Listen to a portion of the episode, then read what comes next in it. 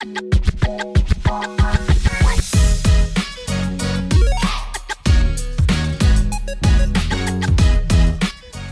to the Sport Global Podcast. スポーツグローバルは海外スポーツ界で働く日本人によるスポーツを通して世界に挑戦したい日本人を支援するプラットフォームです。Find out more at sportglobal.jp とここまでの話をまとめます。はい。えっと、スポーツマネジメント定義決まっていませんと。はい。で、議論がカンカンガクガクされていて、で、まあ、専門家の人たちの中でもこうかなり、えっと、意見が割れてますと。うん。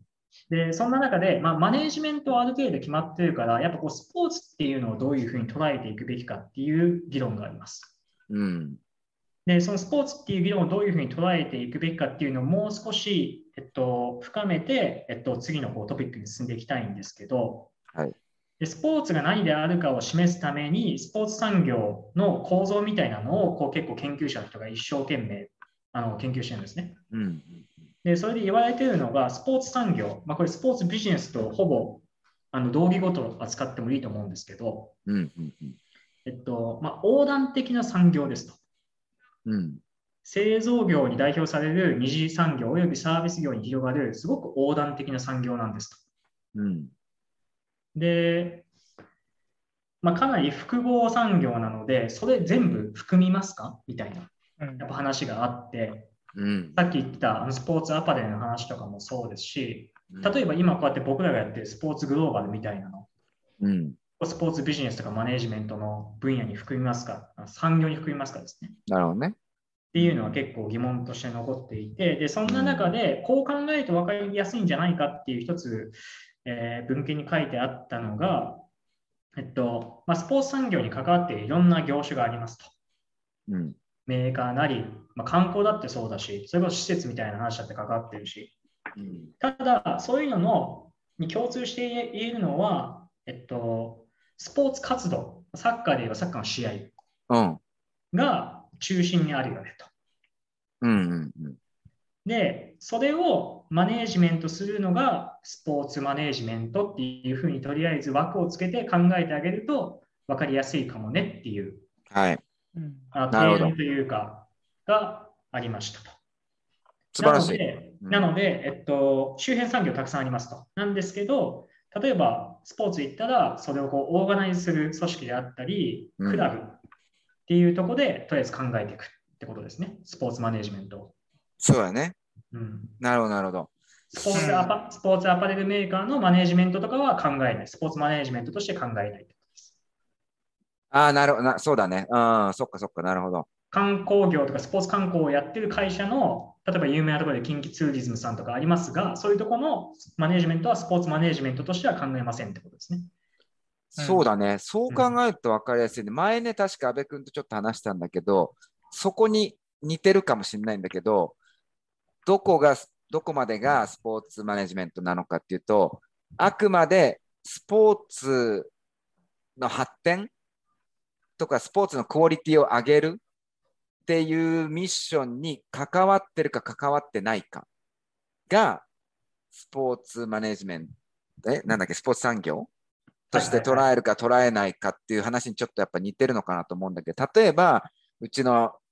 あ AFC って職場の中で、例えばそこに関わってるうちは、ね、発展部署系っていうのはもろ,、もろなんだけど、でもいっぱい部署あって、例えばトラベル部署、トラベルチケットを発行してくれる部署っていうのは、AFC の中にはあるけれども、彼らの仕事はスポーツマネジメントなのかって言われたら、今の理由で違いますってなるよね。うんうんそう、だからそれは一個の指標として分かりやすいなと思う。じゃないと、ちょっと切り切りないっていうか、うんいくらでもちょいちょいってこうね、かじってる産業はいっぱいあると思うから、そういう意味ではまあね、今の指標は、うん、それが正解なのか別として、分かりやすいかなって思った。これ我々が後ほど僕提提案する図にもあるんですけど、うんあのまあ、はいそそこでまた触れたいと思うんですけど、ごめん、しゅん君ちょっと今言おうとしてたね。あ僕も今のその賛成で結構これってあれですよね、その文献の一つのスポーツマネジメント概念の再検討っていうやつから取っってるますよね多分。ん。ですよね。いや、僕もこれ読んでて、すごい賛成だなって思って、で、うん。確かにこう、すべてのことを指導あの含んでしまうと、スポーツビジネスとして勉強する必要性があんまりなくて、マネジメントの人たちでいい。そうそうそう。うん。こをしっかり明確に分けるっていうのは、まあ、一見別にそんなことしなくてもいいんじゃないかって思うけど、必要。うんああの僕としてはなんか結構抽象的ですけど、必要だと思ってて、僕も結構賛成です。うん。そう。あでも、一つ思ったのは、これでいくと結構、あの、狭いんです。狭いってことになるんです、スポーツビジネスうんうんが。だから、正直言うと、あんなに大学数必要なくらい、あの日本に受け皿があるのかっていうと、あんまりないと思うんですよね。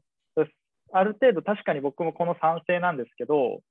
てなると、スポーツビジネスっていうの人材っていうのは、結構、その行く先が結構限られちゃう定義でもあるなっていうふうに思ってます。例えば、これで言うと、例えばサうんッカークラブとか、バスケットボールクラブとか、プロ野球クラブとか、もしくはあスポーツの協会とかに行く人たちに結構限られるのかなって思ったっていうのも反面あります。そこで僕がこう思ったのが、今回このスポーツビジネスマネジメントの定義っていうところをちょっと勉強してみて、あの定義を定めることがあんまり重要じゃないっていう結論に僕はちょっとたどり着いて、はいはい。それよりもあのスポーツ産業がどういうふうに成り立っていて、うんスポーツに関われる仕事ってどういうことがあるんだっていうこう生態系みたいなのを理解する方がより重要っていうふうに僕は思いました。なるほどね。ああ、そっかそっ確かそっか。ううんんうんうんより本格的に関われるのは、だからスポーツマネジメントってこう理解されているようなところに関われるのは、プロスポーツクラブであり、協会かもしれないと。うん。うんただ、それこそあの製造業に行ったって、観光に行ったって、行政に行ったって、あのサービス業、まあ、情報系に行ったって、関われるやり方、いろいろあるんだっていうのをうん。分かることの方が、定義することよりも重要なのかなっていうのはちょっと思いました。なるほど。それは同意ですね。ただ、なんかそれは言ったら何目線っていうかな、生徒目線というか、あるいは人材目線。だからすごく大事なことなんだけど、もしかしたらアカデミック目線、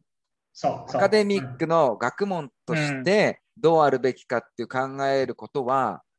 その学問として今後クオリティを上げていくことに関しては重要だと思うんだよね。あやふやにすべきことかって言われると、そうですね。やっぱ議論し続けるべきだから、っていう意味では定義づけを目指すっていう行為は、うん。価値があるのかなと思うけどそれで狭めたりとか人材を、えっとのドアを閉めてしまうんだったうら、ん。うんそこに、えーフォーカスすべきではないのかなと。うんそうですね。まあちょっとそうなっちゃうまとああどうぞどうぞ。まとめる前にどうぞそうなっ。ちゃうと、うんこう本末転倒だなって僕が僕も思ったので、まあ、それが、うんはい、そうですね。だから、どっちもこうバランスよくやっていくしかないのかなっていうふうに思ったので、僕もある程度定義するの最終的に難しいなっていうふうに。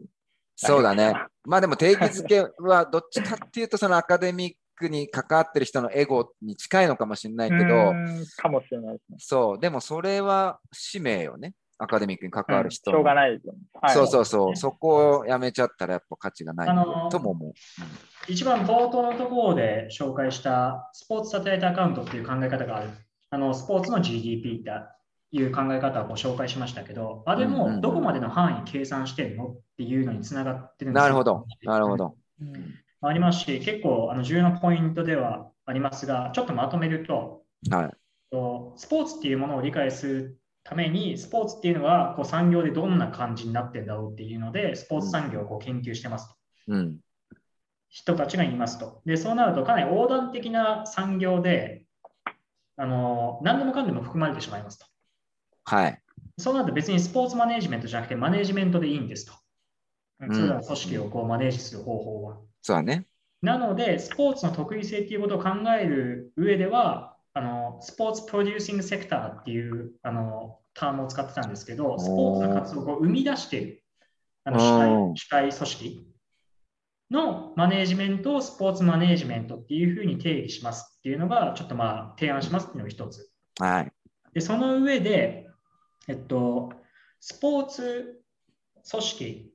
スポーツ組織がこうスポーツの活動を生み出してます。サッカーの試合をオーガナイズします。野球の試合をオーガナイズしますと。うんで、その試合っていうのが、例えば、まあ、試合に限らずこう生み出すこうプロダクトっていう言い方をしてるんですけど、まあ、試合って考えた方が分かりやすいんだと思います。うんうんちょっといろいろ特徴があるよねと。普通のあのコンビニで買う商品とは違うよねみたいな。ああ、はいはいはいはい。ってなってくると、あのマネジメントの手法がちょっと特殊になってきますよねと。うんうんうんうんで、それを体系的にまとめたものをこうスポーツマネジメントと呼んだらいいんじゃないかっていう考え方があって、で、スポーツあのビジネスで出てくる、こう、その、すいません、えっと、そういうスポーツの活動ですね、試合なりっていう、こう、スポーツの特殊なこう活動で出てくるものの、どういうとこが得意性があるのか、特に異なっている点があるのかっていうのを、うんちょっと見ていくのが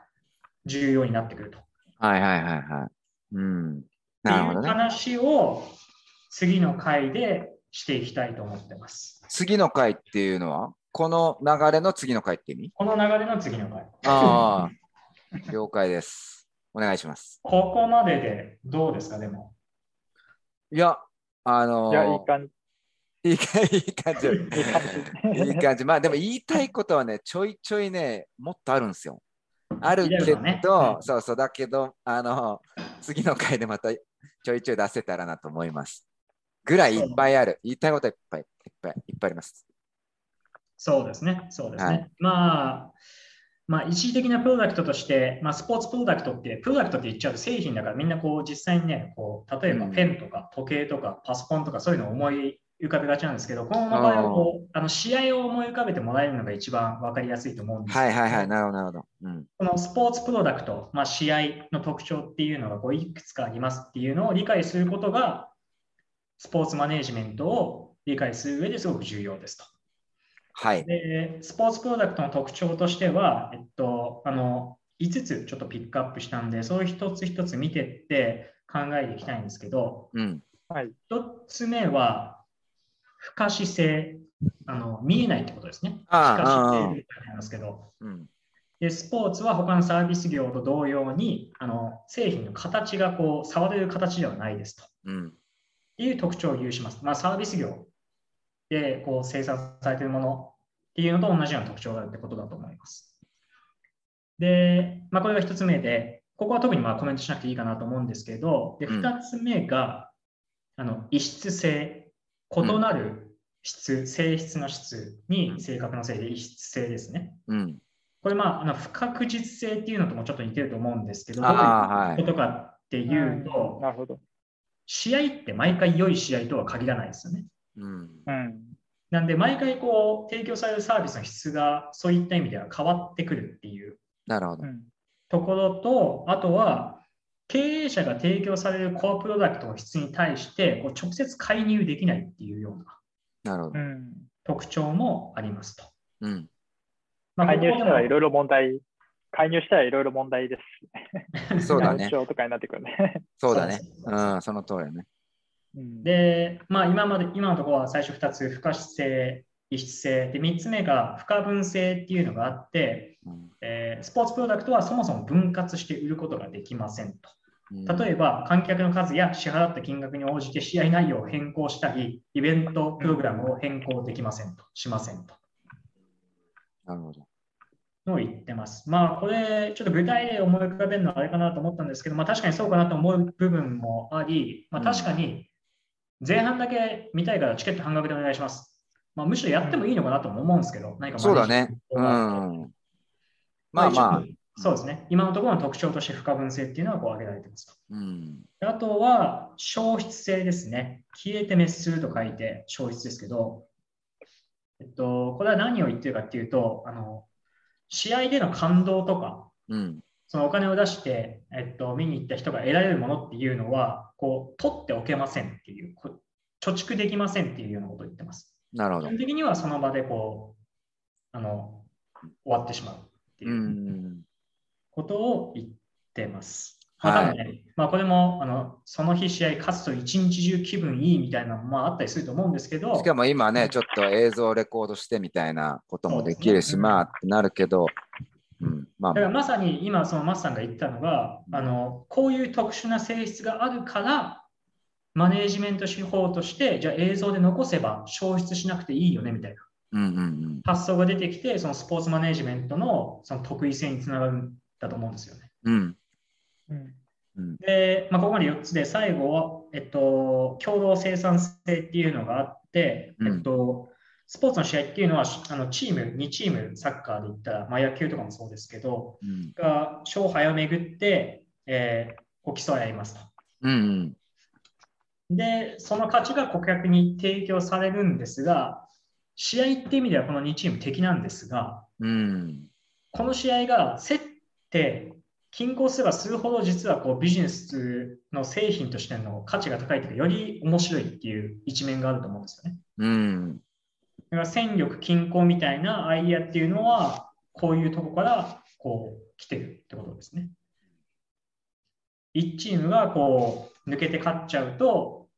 その試合消化試合なんじゃないのみたいな。はいはいはい。うんまあ、ディサイディングマッチの方がやっぱ価値があるよみたいなうん。性質があります。ちょっとざっと復習するんですけど、スポーツプロダクトの特徴5つあります。うん。不可視性、異質性、不可分性、消滅性、共同生産性。うん。っていうような、えっと、特徴があってで、こういう特徴がスポーツ組織のビジネスモデルにも影響を与えますと。うん。なので、そうどういうふうにマネージメントしていけばっていうようなこう得意性につながりますと。っはい。うんていうのがうん、ここでこう調べたことなんですが、はい。どうでしょう？ん。これ、僕、すごい好きで、あの逆にあよくまとめてるなって、すごいなって。あどどどなたさんだっけ、その作者というか、先生って。うこれは松岡先生が松岡先生か。いや、俺すい。ごいなと思って、分かりやすくて、むしろ勉うん。本当に勉強させてもらってるすみません、これ松岡先生のじゃないです。まあ、ただあの文献は全部載せておくんで、ああ。皆さんが確認できるでよ、もうぜひ見てほしいんだけど、はい。面白いなと思うんだけど、まあ、ここでね、話を出しちゃうとちょっと混乱するかもしれないけど、これって、ごめんね、もともとの定義をちょっと変えるようになっちゃうんだけど、その、やっぱ対象が、言ったら、分かりやすくしてるからだと思うんだけど、そのプロスポーツ的な、あの、部分なんだよね。その、うん、あの、プロダクトっていうのが試合で、そこにプロフェッショナルプレイヤーがいて、それで、えーお客っていうのはそれを見る側の人とか買う側の人っていう構図の中のこのスポーツビジネス。これって確実に一個スポーツビジネスの一つ、スポーツマネジメントの一つなんだけど、でも逆にこう言いたいのが結構スポーツマネジメントビジネスのコースでありがちなのは、そのトピックが、その商品的なトピックがプロフェッショナルスポーツが多い傾向があるっていうか、でも、言ったら、今後、しかも日本とか世界中でそうなんだけど、さらに同じぐらい重要になるのは、その Do スポーツっていうか、自分が参加して、あの、スポーツを体験して、そこに対価を払うっていうか、価値が出て対価を払うっていうのも、やっぱスポーツビジネスの一つだと思うんだよね。それをうんオーガナイズする、提供する組織があって、ただお客は見て感動するんじゃなくて、体験して感動するっていうのも、大きな柱の一つだと思うんだよね。うん、しかも今後と、特に健康とかいろいろあるとコロナの話でもあったけど、そうするとそこの分野がすごく重要になるっていうのは多分共通認識だと思うけど、そうすると、そこは見逃せない分野で、それで考えると、さっき言った5つの、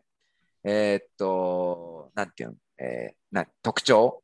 っていうのは、もしかしたら減るか増えるかわかんないけど、少し変わってくるんじゃないかなっていう意見は。うんうんあでも僕それ、そもそもこのスポーツプロダクトの特徴に入る前にちょっと言おうとしたんですけど、忘れちゃったんですけど、うん。そのするスポーツとか、例えばローカルスポーツクラブでスポーツをする、そのとこのビジネスみたいなところも、うん。僕はあのこのスポーツビジネスにすごい入ってくると思ってて、でしかも、うん。さっき言った5つのスポスポーツプロダクトの特徴って、うん。多分それにも結構当てはまると思う。例えば、うん。共同生産性とか、まあ、まさになんかコーチとあの受けに来てくれる人で、うん。えー一緒ですし、うん。まあ、あとは非頂上、えー消滅性か、っていうのも、あのそこでスポーツしたら終わっちゃうとか、まあ、あ結構、はい。で、あとは不確実性もそこでのあの経験がいいものになるかどうかって分かんないじゃないですか。サッカーの試合を見に行ったりとかあ、するのと一緒で、自分のホームチサポートチームが負けるとすごい悔しくて嫌な思いして帰るけど、うんうん。でもしかしたらスポーツをしに行くでも、コーチとの相性が悪くてうん。ダメだったとか、そういうのライブ感みたいなのって結構似てると思うんで、僕は結構うんこのスポーツのプロダクトの特徴をスポーツビジネスの得意性とするんであれば、うん。そこも入るし、すっごい重要かなっていうふうには、僕は、てかむしろそっちがそもそもスポーツの、なんだろうんう、コアの部分なんじゃないかなって思ってます。グラスルーツのところなんて。そうなんだよね。はいうんうんそう、でもでそこがそ結構そういう学問的な部分で、やっぱ派手さがないからか、仕事もそうなんだけど、あんまりフォーカスされない傾向があるかなと思ってそうる。ですね、プロスポーツの方が分かりやすいので、そういうふうになってしまうんですが、ただちょっと、うんあの僕からは2つあって、うん。一つはあの一番最初のところ、スポーツビジネス盛り上がっているところで紹介した日本最高戦略うん。のところで、一つはその、えっと、15兆円規模にしましょうっていう話しましたよね。うん。実はそれともう一つ、スポーツに関するあ KPI がやる人増やすうんやつだ。そうなんです。現あ状40.4%です。それを2021年までに65%にしまあしょう。素晴らしいね。うん、素晴らしいと思う。で、うんまあちょっとあのこのアップデートされた数字をまだちょっとつかめてないんであれですけど、まあ、ただ重要なエリアであることは間違いない。うん。であとは、はいあの僕筋トレするんで、やっぱジムに行くことを考えても、まあ、割と当てはまるな。必ず毎回いい筋筋トレができるわけでは、ね、なかったりとかもそうです。し、筋肉性もそうですし、あ、そう。行動生産性もねそう僕はわかんない。そうん。不可分性、不可分性のところだけがね、なんかちょっと あんまいい。まあ確かに、今日あの、あのビッグ3全部10回3セットずつこの重さでやるってあったのを、その、いや、今日はあのスクワットとデッドリフトだけでいいんで、ちょっとベンチプレスはあのやめときますみたいなのができないみたいな話は全然意味が分かりにくいので、うん。俺も全然今入ってこなかった。そうね。何言ってるか全くわからない。まあだけど、まあ割と結構当てはまるんじゃないかなと。それを多分、うまくそうですね、包括的に考えられる人がうんきちんと説明してあげるような組織体制があるのが、やっぱ日本のスポーツビジネスマネジメントの学問としての発展として重要なんじゃないかなっていうふうに思います。はい。ごめん、なんか、しゅんくん、なんか言おうとしてた？大丈夫？いや、いや、大丈夫です。はい。大丈夫。そしたらちょっとはいごめん、一個付け加えたいんだけど、もうこの話のついででなんだけど、なので、僕は結構ライフテーマにしてる部分もあるんだけど、そのスポーツ、なので、スポーツビジネスって言われたら、まあいいかなと思うけど、もしスポーツマネジメントっていうコースだとしたら、そのメインプロダクトであるスポーツそのもののクオリティを上げる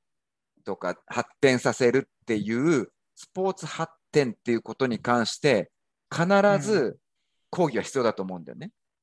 うん。むしろそこをスタート地点にさせてほしいぐらいだと思ってるから。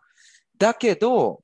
それをこれ海外でもどんだけか知らないけど、スポー言ったら sports development っていう講義をしっかりどんだけの大学がやってるのかなっていうのは、やってるとこ多分いっぱいあると思うけど、特に日本でそういう印象は受けないっていうか、なんかそれよりもさっき言ったビジネスサイドにフォーカスする傾向が強いんじゃないかな。ただ僕が受けたロンドンメトロポリタン大学の時はあって、 sports development っていうのが、それがむしろ今の仕事には一番役に立ってるから、そこはどのコースにも必ず入れてほしいなって思うぐらいなんだけどね。今今の話をちょっとアカデミアの視点から言うと、うんもっとスポーツ社会学みたいなのを色濃く反映しとってことだと思うんですよ。ああで、それも、うん、入ってくるね。あのどうスポーツの何に価値を見出しているかによって結構偏りが出るなと思ってて、それはまあビジネス的なところに見出せばアメリカみたいな発展の仕方しますし、ああ、そうだね。うんでイギリスみたく例えばラグビーがね、あのパブリックスクールでこう発展して人格形成みたいなうん社会的なこう社会性をこう育む上でもすごいこう役に立ちますみたいな視点から発展していけばスポーツ社会学みたいなうんところが色濃く反映されたりするのかなっていうふうに。で、日本だったら例えば教育とものすごくスポーツって結びついたので、ああ、そうだね。教育的な視点うんみたいなのがやっぱりあるのかなっていうふうに思います。なんかイギリスはスポーツ発展すごい、あのスポーツデベロップメントの授業すごい入れてるような気がしてて、それはどういう背景があるかっていうと、多分そのスポーツが、そのなんていうんだ、息抜きみたいなレジャーとかっていう、あのそういう捉え方をされてるっていうのが大きくて、確かにこのジェントルマン教育とかもあるんですけど、そのそこ、イギリスとかだと普通に庭、あの、庭じゃなくて、公園とか行くとスポーツとかやってるとかすぐ見かけますそういうそういうなんかその思想みたいのが影響していると思うんで、うん、確かにその日本が日本とかまあ大学をのコースを作ったりとかするときにどういうスポーツを通してどういう社会を目指すのかみたいなそういうことからなんかこう出てくると、まあ、もっとこう一貫したことができるのかなっていうふうには僕もそれはすごい思ってます。ねだからスポーツポリシーに関してすごく熱心だしね。でスポーツポリシーってやっぱりどうやってスポーツを発展させるかと、スポーツをどうして人々をどよどう良くするかっていうのに対しての政府の動きっていうの、すごく盛んじゃん、イギリスとか。そうですね。ねはい。うん、だから。僕、イギリスで勉強したいなっって思ったのがすごい大きくて、で、これもう一つ論点一つ足しちゃうんですけど、うん、どこまでをスポーツかとするかっていうのも、そういう考え方によって変わると思うんですけど、例えば、将棋とかチェスとか入れるのはどうするかみたいな話で言うと、僕はすごい、はい。はい、あの入れてほしいんですね。なんでかっていうと、僕はどっちかっていうと、スポーツをレジャーとして捉えたりとかするんで、なんかスポーツをやることによってこう僕たちが幸せに感じれるとか、例えばコミュニティができる、イギリスとかすごいコミュニティとかって言ったりするんですけど、コミュニティができるっていうところから幸福感が得られるっていうところで言えば、まあ、スポあのチェスとかも一応こう遊戯のスポーツ元をたどればスポーツと同じ遊戯とかゲームにくっつきますしだからそれを発展していけばなんかこう、うん、スポーツと同じ効用みたいなのは得られるんじゃないかなっていう。そこはまた絶対ディスカッショントピックの一つですよ。俺もだって言いたいことあるもん、すごいそこ。いずいずれカバーしますが、えっと、はい、スポーツマネジメントの始まり、起こりみたいなテーマ、歴史みたいなのを紐解くセッションをいずれどっかやりたいと思ってて、うん、で僕が読んだ参考書だと、えっと、イギリスにおけるあのサラブレッドレース、競馬ですね。うん、が始まりだと。でもよく考えてください。競馬ってあのかけることはしても自分でやることはあんましなくないですか、うんうんうん。それがスポーツマネジメントの始まりだって言われると、あ範囲どうなんだろうっていうのを結構考えさせられるななるほどね。いやだから結構今ってほら e スポーツが俺一番そのことに関して、そのディスカッションチャンスを与えてくれてると思うんだけど、あれをどう捉えるかっていうのは、今さ、トレンドで、そうですっていう方向に完全にいってると思うんだけど、それ言い出したらさ、いやいやいや、スポーツの定義ってなんだっけっていうところに絶対行き着くと思うし、うん、だから面白い時代よね、今、うちらにしたら。うん。うん、そうですね。まあ、ちょっとざっくりまとめると、うん、まあ、スポーツマネジメント、はい、ビジネスの定義、うんえー、まあ、ないですって話をしてから、まあ、ちょっとスポーツプロダクトっていうのの得意性を考えることが、こう、スポーツマネジメントを考える上で重要だっていう話をして、で、スポーツプロダクトの特徴5つですね、我々が読んだ文献の中からこうピックアップして、まあ、今のこう話につながっていると。いうところで、えっと、この次はですね、こんな話とか、まあ、普段我々が議論しているような内容を踏まえた上で、スポーツグローバル的にまあ、スポーツビジネスマネジメント、うん、こんなような形で考えたら分かりやすいのかなっていうところを紹介していきたいと思います。